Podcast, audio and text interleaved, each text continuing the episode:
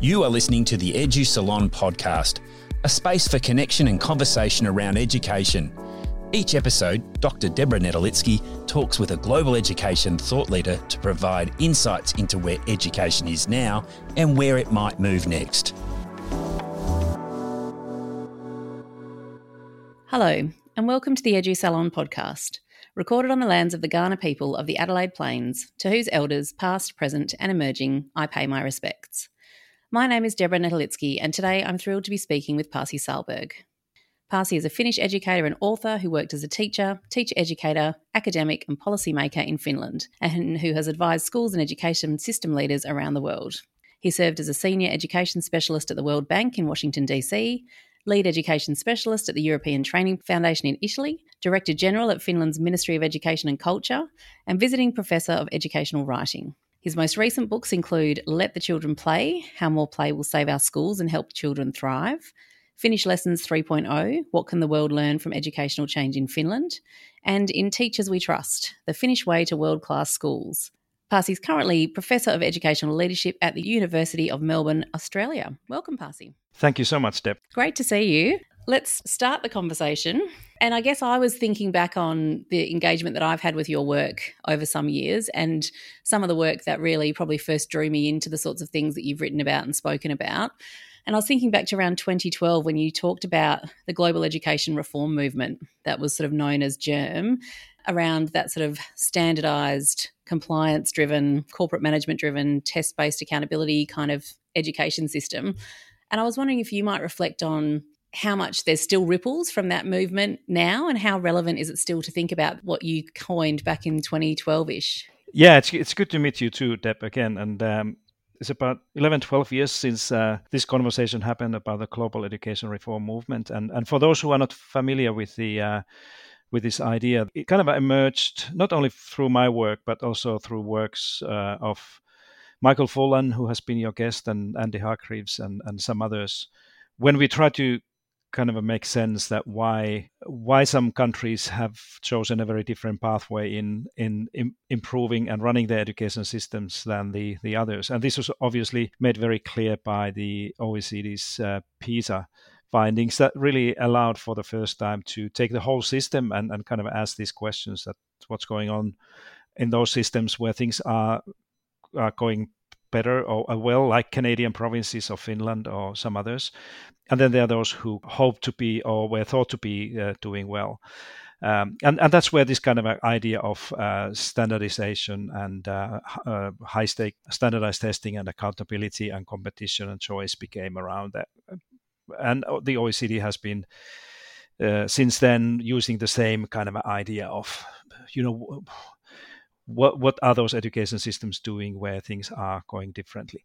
Your question about what has happened during the since the the previous conversation and, um, and that was my time actually first time when i came to australia 2012 um, and I, I, would say this that there's a we are much more aware uh, about these movements these global movements um, because of many things that the uh, obviously the international organization like the OECD has been uh, very vocal about these things. And then the individual scholars here in Australia and, and overseas have been uh, kind of reminding us that we are still pretty much within the um, this old old idea, old paradigm of schooling that is, is trying to, in a way, fix the old the past systems, education systems. And it's very important here that I'm not talking about individual schools, I'm talking about the systems, rather than try to think about how to reimagine the um, how could we reimagine the whole teaching and learning system, the whole school, in a way that would uh, provide different opportunities uh, to different different learners and different kids. Yeah, so so we have we have the uh, uh many of those germ uh, symptoms here with us, and some countries more than the others. And I I'm afraid that as time goes by, that we will need to need to learn to live with those things um, even in the future and, and try to find a way to the, um, the different type of schooling. Mm, and a lot of your work has been based in your home country, Finland, and the Finnish education system. And you mentioned the Canadian provinces. How would you encapsulate what the rest of the world can learn from that Finnish education system? I'm aware I just asked a question that might take some hours to answer, but uh, what? How might you start by talking about the key things that you think Finland does and has done over time that it uh, maybe systemically and in practice different to other countries? Yeah, Deb, it's a great question, and and the brief answer to this is that you know if there's one lesson that we can learn from place like a system like Finland or country like Finland or some of the Canadian provinces, it's it's this that there are different there are alternative ways to build a well performing or high performing education system compared to the the one that we often think uh, that that we need we, we need to think about the system, building the system through standards and, and, and kind of a rigid, solid system of education. Finland is a very different different place when it comes to education, has been and continues to be focusing on on very different things. But you know, when it comes to these individual ideas like elements of the uh, education system, let let alone the schools, I think. Uh, the the whole question becomes much more problematic because it's a um, it's a very well known thing. Uh, you know this uh, through your work and uh, the work of others. That is uh, that the educational ideas uh, don't travel very well from one place to another, and and this is what we have learned during the last twenty years. That many people have tried to imitate or copy some of the ideas. Uh, you know, sometimes from Finland, but also places like Singapore or Shanghai or other places and bring them home and only to realize that it doesn't really work. Why it is why it doesn't work here. So so I, I think that the, the the Finnish lesson really is this different difference, the kind of encouragement people to think differently. Um, for example, think hard about the, the role of the whole child. That is a, is a, one of the fundamental foundations of the Finnish uh, system and Finnish so- society that we see all the children, different individual individuals and we see all of them through a kind of a holistic lens when it comes to learning and development rather than viewing children as uh, subjects that will be performing in the system uh, in a na- fairly narrow area of um, academics as it is often here and, and in many other countries. But this kind of encouragement, inspiration to be different, think differently, uh, is one of those main things. And I have had a privilege to host many delegations now from Australia to Finland, and that's exactly what good principals and teachers always do. That rather than see what what I can take with me back home and, and try to do like Finland is doing is to be inspired about uh, you know the, how the Finnish system focuses emphasizes well-being of all the children or equity and uh, engagement and attendance that are big issues here in Australia, uh, and then come home and and you know use this inspiration to figure out. Some people say that you need to you need to build your own Finland here, and that's exactly what the people people need to do. That, for me, the Finnish education is not the concrete idea of this and that. It's more about uh, it's, it's more about this inspiration, the spirit of inspiration that people uh, people have correctly done. And if if that helps us to think uh, differently about our own schooling, own school, our, own work, that's that's exactly what I think should be happening.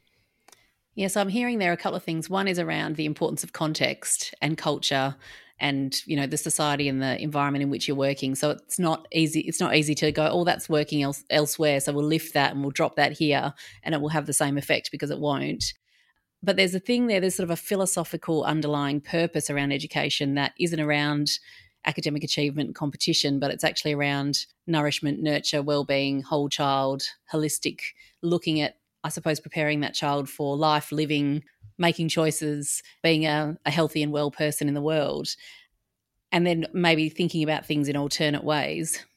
What does it look like when you have a schooling system or you know a day in the life or a, a, year in the life of a schooling system where it's about holistic education rather than that more narrow academic achievement and performance of achievement.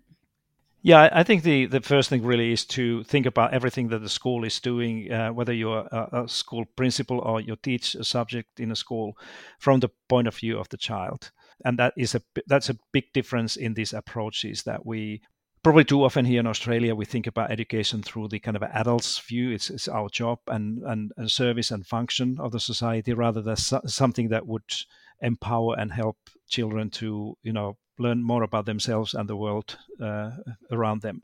the other important aspect that comes with this whole child or whole school idea that is a very very common, uh, not only in Finland but in the whole Nordic Scandinavian culture, is the um, the fact that we, we can only we can only achieve our goals or dreams when it comes to educating or taking care of the the our younger ones if we work together. And that is the uh, that is the fundamental idea of the the finnish system as well is that the, the health for example or social services or other support that the children uh, often and more often now than before are are receiving in the community uh, is something that needs to be done in collaboration with the educators and others. You know, one of those things that I've been working here in Australia now during the last couple of years is this idea of reinventing Australian schools as a, what we call a multi-purpose communities where the purpose of purpose of going to school would not only be learning something about the subject or uh, skills, but it's it's it's about taking care of yourself. Learn to take care of yourself as a human, uh, as part of the community. Um, and so often, here the conversation gets difficult in Australia, as many other places, because of we think that education is is a is a kind of a silo where we do our things, and then other people and other services and other public policies take care of care of the rest. But this is something that the Scandinavian Nordic countries have been able to leave behind quite well already long ago that the child is at the center. And then we collaborate and work together at the level of the policy at the level of the system and services to make sure that uh, children are helped and supported where they are. And school is the place where they spend most of the time outside of the home when they're young. And, and that's that should be the natural place for uh, providing kids with the you know everything they need but you cannot do that without this sense and culture of collaboration mm. and the beautiful thing with with this culture of course is that it then benefits many other things that if we if we run schools uh, within a culture of collaboration and collectively being responsible for things that it it benefits also adults and teachers when they realize that the work is not only about my work and my results and my outcomes but it's a that we are we are responsible for all these young peoples in our community, and we, uh, you, you, know, that we we um, should see them also as uh, as our, our students and our children, rather than just looking at my own classroom. And I think that lens of the child piece is really important. Like people definitely talk about the student at the center, but I think seeing what the world and education and schooling from the child's point of view is a bit of a different way to look at it. It's not how am I taking care of this child, it's actually how is the child experiencing this? What is their their view, their perspective? It's quite a it's a nuance but an important one. Yes, and you know this is uh, sometimes it's difficult to explain those things how they happen in in, in other places that you you really need to be aware or have some understanding of about the culture of that place because the the Nordic Scandinavian culture in many ways is very different to what it is here. I'm not talking about the school culture, culture in general, uh, general, um, and that that makes it more uh, kind of a open to ideas like collectively uh, taking care of the kids and being uh, you know being responsible for everyone. Trust is one of those things that is a is a fundamentally different there in the Nordic space compared to here. And without the trust, for example, within part of the part of the school culture it's difficult to do things that Finnish schools, for example, do every day, um, only because they they have the kind of a, this sense of uh, sense of to be entrusted um, different responsibilities in the schools, unlike uh, often here in Australia or the United States or other places where schools are are not really trusted not even the things that they are the best at like teaching teaching stuff that there are all kinds of things built around the schools to make sure that they the principals and teachers do the right thing and th- that's quite uncommon in um, in the nordic cultures for example when it comes to education yeah, and I know that book, uh, In Teachers We Trust, is around that trust of teachers in the education system. Um, but I'm interested also in that idea about collaboration that you talked about because I, I can see the idea that you know educators and schools need to be collaborators not competitors but it sounds like the collaboration is much broader than that that it's actually an integration of other societal and well-being and educational services that are sort of collaborating with schools and educators, which, as you say, is qu- is quite different to the model that we've got in Australia, where that's you know you get referred out of schools for those things as a general rule, rather than have those things integrated within a school community and what the school provides. Yeah, absolutely, and this uh, public sector public sector collaboration and and um, and uh, the sector policies that have been and are uh, designed and uh, prepared in these countries is a, is a good sign of this higher level collaboration that often is um, is missing here. Like for example, I often hear uh, in in these conversations about seeing our schools broader than just education, knowledge, and skills. Um, for example, when now everybody talks about well-being, that how much schools should be held accountable for children's well-being, should be be measuring the well-being somehow, or, or you know, t- seeing seeing that as a, one of the outcomes. That often the the conversation stops or gets really complicated when they, somebody says, "So who's going to pay for that?" The, the, whose budget is this mm-hmm. if we are doing this? Or saying that no we cannot do this in australia because you know education budget is doesn't include these things and they are not uh, you know health experts and people in every school. And if they were who should be responsible for for those things? And this for me some, sometimes sounds like a really um, funny conversation because again, you know, if we put the child in the center and say we we we need to organize these things and services so that it's a most effective and uh, economically sensible and um, and good for the kids, uh, then of course, you know, we we should not worry about who pays because the money is there anyway. That's just to think about how do we how do we solve this problem so that the kids can be where they are, and and grow up in a ways that uh, will help them to make the best out of themselves.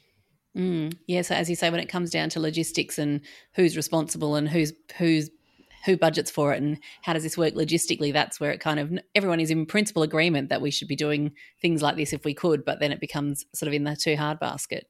Correct. Mm, that must be frustrating as someone who advocates for these things to hit brick walls. No, I, yeah, well, it's a, it, it, uh, yeah, it is uh, frustrating at some points, but um, I still see a lot of hope, and I, am kind of optimistic in the sense that we will somehow figure out. You know, this country we, we live in one of the most advanced and uh, developed, uh, wealthiest countries in the world, and we can we can do anything we want. So so, you know, this conversation would be taking place in um, some other places. We would probably I would be probably frustrated saying that we, this will never work. But here in in Australia, I think we have um, we have great schools that are already doing these things. We have uh, good people and a lot of research and ideas to support this thing that we can. Here, I always say that we can do this if we only want to do. So, so it's, it's mostly about people's understanding and, and really thinking about these things a little bit differently. We would have a could have a very different school system here if we just uh, had more conversations and um, and listen to one another and then said, "Oh, that I, I never thought about it like this. That might be a good idea." You have written a lot about what Finland can offer the world in terms of what good education can look like. Have you had time to reflect in your time working with and in Australia around what Australia might be able to offer the rest of the world in terms of what we're doing well?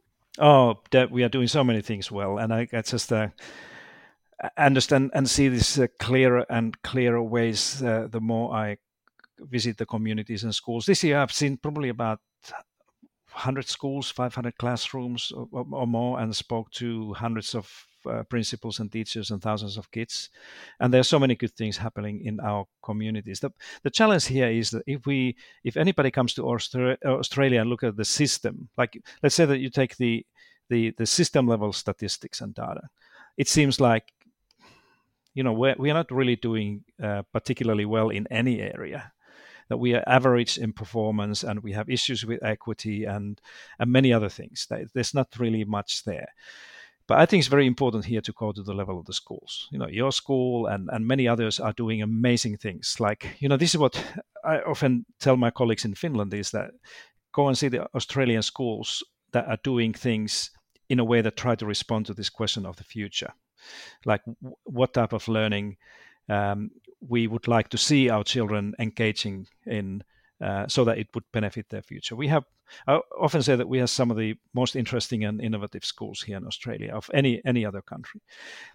But as I said, the challenge is that when they are within these systems, and they, these are across the system, the government and non-government schools, uh, we don't really see the kind of a, the systemness um, hides these different interesting forward-looking schools in it and and so that's why in order to answer your question about what Finland or other countries could learn about this is it means that you need to really go to the level of the schools and these units of the systems and look at what they do. And so we, we have, you know, this idea of future future school. Uh, the, the questions like what what are we actually looking at or talking about when we talk about future or think about future uh, school or future of education? That's something that we can see in many of the schools here and that's a very very unique thing that it's easy to talk about this you know what the future school should look like what what they should be doing and what teachers and principals what the leadership is there uh, about but what does it look like? How to do that is a, quite another thing. And this is exactly what we can do. We can do that probably better than most other countries in the world.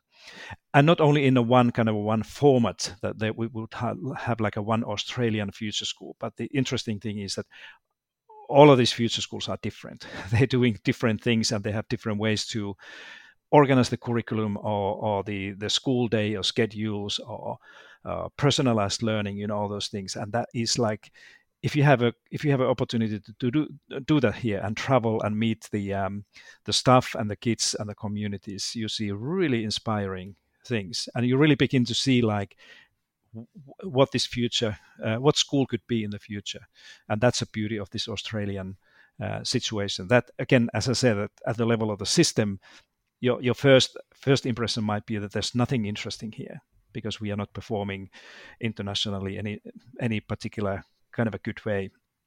But as you as you kind of uh, dive deeper and, and get into these conversations, it's a really exciting and um, interesting world over there that anybody, all the others, can learn a lot as we're talking, and I hadn't thought of this before the conversation too much, but you've written for the Flip the System books, one of which I've edited, and you wrote a chapter for that.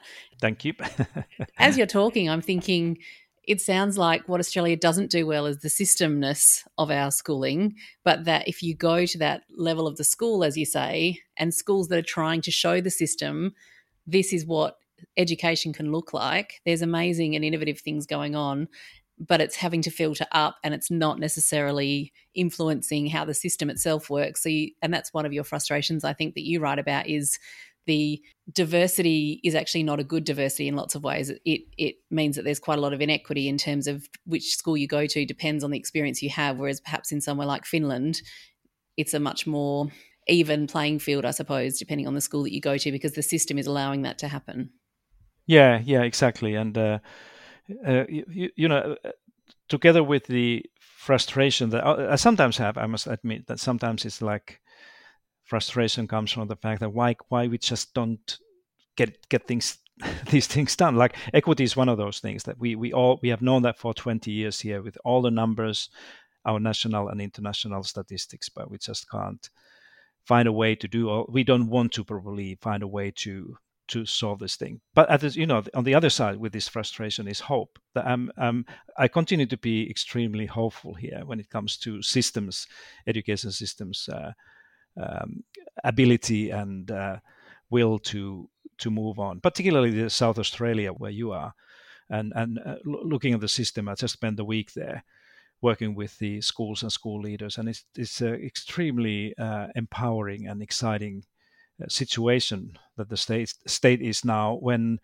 the the whole state the whole system has decided to take a much more careful, good look at the purpose of education and what the schools actually need to do, and and trying to, you know, give school leaders and schools much more space to figure out how to build this future future learning for each and every, every child rather than try to do the same thing that many others are doing that the system is trying to lead this future that nobody knows what it's going to be. So so that for me the the south australian case is the good recognition of the wisdom, uh, collective uh, professional wisdom that the principals and, and, schools have in the communities and schools together uh, to figure out what, what to do. So, so that what gives me hope at the same time when I continue to be a little bit frustrated about that. Although we know everything, we know the things are not good, we know the problem is, but we still um, don't want to get into this space of let's go and fix it and have a better education and better schools and better future for all of us. And South Australian education across the sectors is very flexible and innovative and futures thinking. That's certainly been my experience.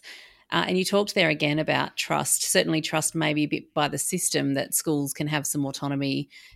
When you think about that sense of trust, and I'm thinking there's a lot going on in Australia and the UK and elsewhere in terms of teachers' work conditions and well-being and in terms of the trust that teachers and schools have or don't have from communities to do the work they do. I think you mentioned earlier that even the things that we're expert in, like educating young people, learning and teaching, for instance, good pastoral care, aren't always things that we're trusted with, I suppose. I'm I guess I'm wondering partly what that looks like, but also what do you see as things that will turn that around a bit, that will help communities, parents, um, to feel trust in what schools are doing? Yeah, you know, again, it's a great great question, and uh, people often ask ask me and my colleagues in Finland uh, you know, how, how Finland created this situation where basically all the teachers and principals feel that they are trusted professionals in what they do. And it's not only me saying this but you know you can uh, you can ask this from anyone here in Australia who has visited Finnish schools and spoken to teachers and principals, they come back and say that the trust is a kind of a common thing that most people recognize as a thing. All of them actually say that, you know, the trust doesn't grow just by talking about it. That if we really want to elevate the the, the way the society and authorities and politicians see the educators and principals and teachers, we, we need to give them opportunities to be worth of trust. And this is exactly what Finland systematically did. It actually took took about a decade, about ten years, starting from the um, uh, the fact that schools were allowed to pretty much design their own curriculum, decide what they teach, uh, not only how they teach, but what they teach in which order, decide their own learning materials, even assessing their, their students. That is a, unlike many other places where teachers may have a lot of trust and freedom to do autonomy to do other things, but then there's somebody outside who will come and say how well um, the kids are actually learning those things. In the Finnish system, this is included in this professional responsibilities that teachers have. So this trust was kind of a growing and building over time so that it became a kind of a collective, a common feature of the culture. And you know, if this is true, then of course here it means that it's very unlikely that teachers would feel more trusted professional just by a minister or somebody giving a speech and say we trust you. We know that you know you are able to do this. We have to be we have to be given uh, we have to give teachers and schools opportunity to show, show that they are worth of trust. And this is exactly why i i'm so hopeful with this south australian uh, situation right now. And it's it's, it's similar things uh, probably somewhere else, but nowhere is is, is so so system wide than South Australia, where the system leaders are actually asking and encouraging principals and schools to figure out, for example, how do they respond to the new strategy, and oftentimes, you know, this is not the case that the system may have a new strategy, and then the authorities will give you a kind of a long list of things that you need to do to implement the strategy. And then somebody will come a couple of years later and check that you have implemented all those things, which is uh, obvious that it's, it's, a, it's a very very difficult to see any trust growing in that type of uh, environment. So, so we need to give teachers and schools opportunities to show that they can do these things, and then at the same time, like what Finland did, was, was that we built also these support uh, structures around those encouragements, so that the school that is not able to do that, or the the leadership of teachers don't have experience how to do that, they will be supported and helped. That's a much uh, much better way. So I guess that we need to kind of as, assume that and understand that building trust takes time. I, I think in our book we write that trust arrives on foot but it leaves on horseback, hmm. which means that it takes time to build this tr- culture of trust. But then, if when it's gone, it goes very quickly, and it takes a time to do that again. But, but you know, Finland was kind of a what we did, and some other places like Canadians, many Canadian provinces have done exactly the same thing. That like systematically build this uh, sense of trust that schools and teachers and principals have over time and protect that make sure that no policy no no new reform should be kind of going against or, or try to be kind of a, harmful for this trust. And it's a it's a systematic systems work that takes over time, but it's it pays off in the in a in the long run as it has done in many of these other systems. Yeah, that time to build the trust is is really interesting. I love that metaphor about it arriving on foot and leaving on horseback. When you lose trust, it happens pretty quick. That systems approach is one thing because you absolutely can't just say, "Well, trust me, I've got this. That's not enough. Obviously, you do have to earn trust and it needs to be demonstrated. Uh, and I like the example that you give of systems in a bit like you would engage student voice in a school so that students are part of that process of what the school might be doing. Engaging school leaders and teachers in what a system's doing um, is also part of that building of, of trust and empowerment and autonomy and so on. Yeah, exactly.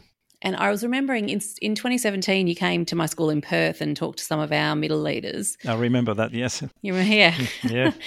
I remember you challenged the room to think about the system that they were in. So the regulatory requirements, the systemic requirements. Okay, these are the things that you think are your barriers, but what can you do? You know, what is actually available to you within your control, in your classroom, in your school, in your role to do now is that still advice that you give or what if someone's listening and they're a teacher or they're in a school what should they be thinking about now in terms of what they might be able to be doing when they feel maybe like they're within a system that is putting some barriers up for them yeah of course you know 2017 was before i lived uh, permanently in australia so i was still a visitor and um, obviously many of those things that I spoke about then were based on much less understanding and experience uh, of here. But I would still say the same, uh, probably the same thing, maybe rewording it a little bit differently when people ask that. So what can I do? Um, one thing I often hear uh, here tell, try to encourage people to say that one thing that we should not do is to wait that somebody will come and tell you what to do. You know even if you even if you feel that you're you're part of the system that is very much kind of a controlled and part of the part of the um, like a large larger system there are always things that you can do. And i think that this time when nobody really knows what to do next you know if somebody somebody believes that there's somebody in the higher there in in in an organization who has a good clear idea where education and schools and learning should go to that's not that's not true you know. It's almost almost so that the higher you go in a hierarchy the less you really know what what the future requires that this this wisdom is often in the classrooms and schools. So that's the first thing that don't expect that somebody will come and tell you know what to do next or how to how to respond to some of these goals and strategies and and plans that we have. Then the second one is that i think you know there, there are many things in australian way of uh, doing school schooling or organizing schooling that we kind of uh, when I ask that why do we do those things, people say that well, you, you know this is how it's always been. Let me give a good example that is still it's not in every school, but most schools are still run like this. And I have two of two of my boys go to school here in um, in Melbourne. It's a nice school in the community but you know again doing things in a in a very similar way than probably most other schools are doing. And one of those things is that um, the school day is organized in a way that there's a my boys have first two hours from 9 to 11 they, they do normally two different subjects or stuff.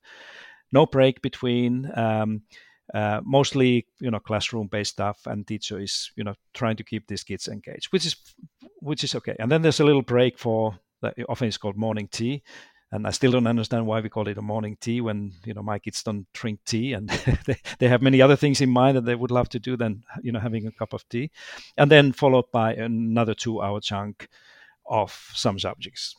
Then there's a lunch break very late in the afternoon, and then followed by the last uh, chunk of you know hour and hour and a half something like this before the school day ends. And you, you know I've been asking this almost in every school where I, I see this that why how did you decide to do this? You know, organize a school day like this. And it's like, why do you ask this? It's, it's, it's, you know, this was given to me. This is a school where I went to. like, there's no, almost like there's no other way to do this. And, but you know, if we get into this conversation about this fact that is this is this really informed by research and evidence of you know how children learn and you know how they grow up and how they develop, how they feel about things in a school, how much they can actually absorb or, or, or, receive stuff. There's no no research saying anything like this. The research is actually saying exactly the opposite things, especially in the young kids where to talk about the primary school. So, so you know this this is one of those things that anybody can do like if you listen to this now and say oh my god you know it's exactly you're talking about my school and you're telling I'd me that it sounds familiar you know, my- for a lot of people. I would yeah, say. yeah, yeah, yeah, that are you saying that you know my school is the uh, one one of the most important things in a school that the structure of the school day is not designed or built around the, the or based on the, the best knowledge or evidence that we have about kids?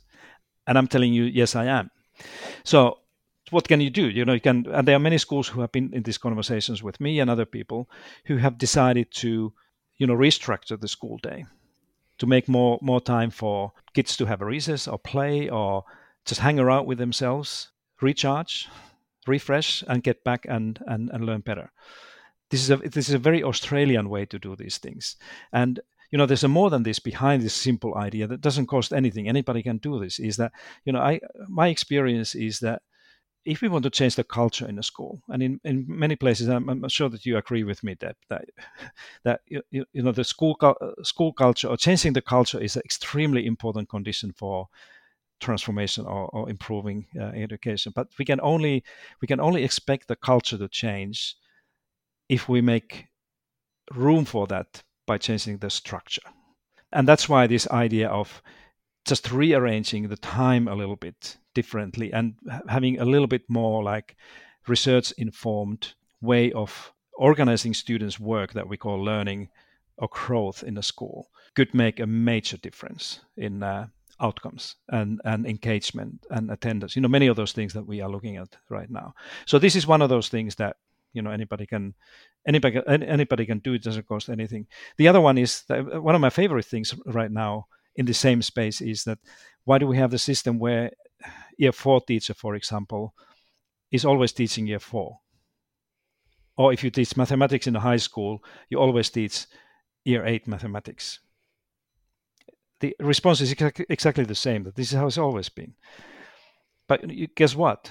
This is this is not the only way to organize your school. Like, why don't we have a system that many Montessori or Steiner schools have? That you have the same teacher following the same group of kids multiple years. Some people say, why should we do that? Well, obvious reason is that if you want to learn to know your, your students and their parents, their needs and their, their talents and passions, so that you can help them to you know learn and grow. It's a, much better way to do it that way than every year get a new group of kids. Uh, you know, this is the other thing that has been for me kind of a surprisingly common thing part of the Australian schooling is to do things as they have always been done. And there are many other things that, you know, if we sit down and you start to think about those things, that what do we do in our schools only because that's how it's always been, we are beginning to realize that there are things, little things that we can change. And as I said, change the structure so that there will be room for new culture, the culture to emerge. So that's, um, that's uh, you know that's part of this hopefulness that I have uh, when I look at the schooling and schools um, and educators here in Australia. We can do much more than we think we can do. And at the same token, I'm always saying that principals and teachers here that you actually know much more than you think you know about not only about what you do in a classroom or school but how things should be or could be in the future and that's that's something that we need to kind of collectively build this sense of ownership and professionalism on what we do and then utilize that when we are moving forward. Well, there's that wisdom of teachers and school leaders as knowing their context, their families, their students best actually in that environment. Absolutely. The lens of the child came through there again, thinking about what is this like for a young person? What is their experience? And asking that question, why do we do this? And really interesting around changing structure to allow the space for changing culture yeah, that was there was some fantastic th- takeaways there. But we're coming to the end of our time together, so I'm going to move us, Pasi, to the final uh, five questions, which I like to call the enlightening round. The first of which is, I'm looking forward to this one. What is something unexpected that people might not know about you? People probably don't know about me that there's a there's a small rock and roll star living in, within me that is just about to come out. Any day now. It's, uh, it's actually it's already out there, but I try to hold on to. But just watch this space that you're gonna you're probably gonna hear about me, but not not in in. Um, Do you play an instrument? Is it electric guitar? Yeah, I play guitar, and I've uh, been fortunate here in Australia to to get to know some really dear friends of mine uh, who play music, and we are we are going on tour soon. Yeah, exactly. We're trying to put together something um, something. So in um, in um, Adelaide next September, we're going to have a gig. Oh, there, fantastic! So, you must invite me. So that so that, that people didn't know, Now but now know. you know. yeah. Uh, and what sort of music does your group play? Well, you know that, that's a good thing because we, we play we, we play music that is linked to education or leadership. So it's a, a, a- yeah. So every every every song that we perform has a, a story to tell to teachers or leaders or kids about learning. So it's a it's a typically a kind of a classic um, rock music that we all love. We only play music that we all like feel strongly about but also the music that will easily engage our audience to the storytelling and then through music to remember and experience something um, something new so that's what we Wow, want to do fantastic! And what about something that's currently on your desk? the, the most important thing on my desk now is the emerging holiday i, I really need a break after this uh, this has been really busy uh, busy year yeah I'm, I'm really thinking about this this like a leadership space now when it comes to work a little bit about what would a a new type of uh, way to help school principals and and classroom leaders as well to think about leading future learning uh, type of thing. So it's it's not about kind of a I'm not talking about concrete program or professional learning or something like this, but what would be the kind of a new image for for that. So that's on my my desk here as a kind of abstract pile of questions and challenges. Nice when you've got those emerging ideas that are still a bit unformed but exciting. Yes. Who is someone that inspires you in the work that you do? Well, I have a lot of inspiring colleagues here and things, but I, as I said, this you know, the South Australia, we're probably sick of South South Australia too much, but South that- Australia is very inspiring. It is, but you know that's hon- honestly that's a, that's a place that inspires me in the in the middle of this. Uh, you know, those crazy world. You know, look look what's happening. You open the new, Mm. news. Uh, this only only bad news and kind of a disappointment, uh, disappointing thing. So, you know, what's happening there is is really inspiring me. But you know, if I can mention a person, uh, Sir Ken Robinson, who passed away three years ago, and I, I don't know if you had a chance to talk to him or interview him, but he was um, obviously everybody, most people know who Sir Ken Robinson is, but he, he was Mm. my uh, kind of a coach and mentor for ma- many years until he died, really. Um, and I promised when on the on the day when he died, or, or the week when he passed away, that I promised promised to him to try to keep his legacy on as a champion of children's play and creativity and those things alive as long as I can do that. And so he he is like a continuously you know part of the work and thinking that I do, and um, especially in the times when when you feel that you know why why why do I do this? Like, nothing's happening. It's like you, you need to keep on going because of this promise to uh, to him and, and others. But there there are many others. But you know those those who are still with us here, uh, I, I have a impressive uh, amount of inspiring, strong colleagues and friends here. That is a very very important part of my work. Hmm. What is one thing that you, apart from your holiday, or can be your holiday, that you have coming up that you're excited about? I, I want to see how the um, how the surf goes here in in Victoria because I, I just got a kind of an idea of surfing waves in northern New South Wales before we got here within the warm waters and uh, beautiful beaches. I haven't tried it here with my my kids who uh, bo- both of them are kind of a crazy crazy about the oceans and, and waves. So I'm I'm looking forward to this and, and see whether I still can can stand on a board a little bit and maybe find some people who can help me to do that. But I want to explore this beautiful part of the country as well here in, in, in Victoria and around um, Melbourne during the next coming months. Fantastic. And finally, if you were to distill your current thinking about education down to its essence, what's one thought or resource that you would leave listeners with? I, I- I would say this. We spoke uh, Deb, uh, earlier about principals and schools and how much more they know that they uh, they think. My principle is this: that is uh, shared with the some of my good friends and colleagues like Peter Hutton here in Victoria, Dave Ranch. That we often say that um, children have much more capabilities to do good things for themselves and the community that we give them credit for and it may sound like a cliche, but when you think about it, it's actually a really important thing to keep keep in mind that we we you know if we just take this to heart when we think about how to teach and how to run a school that the kids can actually do much more than we think. And not only things like technology and other things but they have a lot of they have the power to do amazing things. We just need mm. to kind of give them space and trust them and help and support them to do so. So that is a kind of a more and more the driving principle of my educational thinking and philosophy well thank you so much Pasi, for joining me today on the edu salon Thanks, uh, Deb. And you're doing great things, by the way, by bringing, you know, giving voice to people and sharing these things. So thank you. Thank you for, for what you do. Thank you. Thank you for listening to the Edu Salon podcast. You can join the conversation by subscribing to this podcast and sharing it with your network, by giving this podcast a rating or review, and by connecting with Deb and her guests on social media.